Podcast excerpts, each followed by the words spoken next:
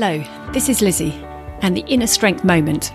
The more I listen to teams and leaders, the more I understand the importance of autonomy. I, of course, like my own autonomy too, but it's amazing how valuable it can be to other people too. There are certain things that we need to ensure that people feel they have the freedom, and that is really identifying what needs to take place and what needs to be achieved. So, as a leader, what boundaries do you have for recruiting? How many people in your team? Costs that you can use, and the targets you're aiming for.